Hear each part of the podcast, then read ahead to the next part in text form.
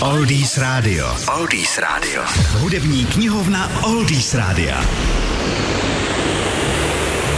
Dnes nás v hudební knihovně čeká smutný příběh hitu, který by se sice bez sporu stal hitem i za jiných okolností, ale kterému do čela žebříčku pomohl i smutný fakt, že jeho zpěvák zemřel jen tři dny poté, co ji naspíval. Budeme dnes povídat o Otisu Reddingovi a jeho labutí písni Sitting on the Dock of the Bay.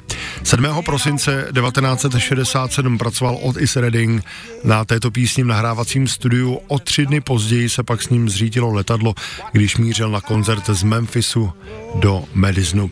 A když o pár týdnů později vyšla tato skladba na singlu, stala se v Americe prvním posmrtným hitem číslo jedna, který navíc získal dvě ceny Grammy za nejlepší R&B píseň a taky nejlepší mužský pěvecký výkon v uh, žánru R&B. Časopis Rolling Stone ji v přehledu svých 500 eh, nejlepších písní historie zařadil na pozici 28. Sitting on the Dock of the Bay napsal Redding pod vlivem alba The Beatles Sgt. Pepper's Lonely Hearts Club Band a to s kytaristou a producentem Stevem Kroprem, který k tomu pak později řekl, Otis byl jedním z těch kluků, který měl vždycky tisíc nápadů naraz.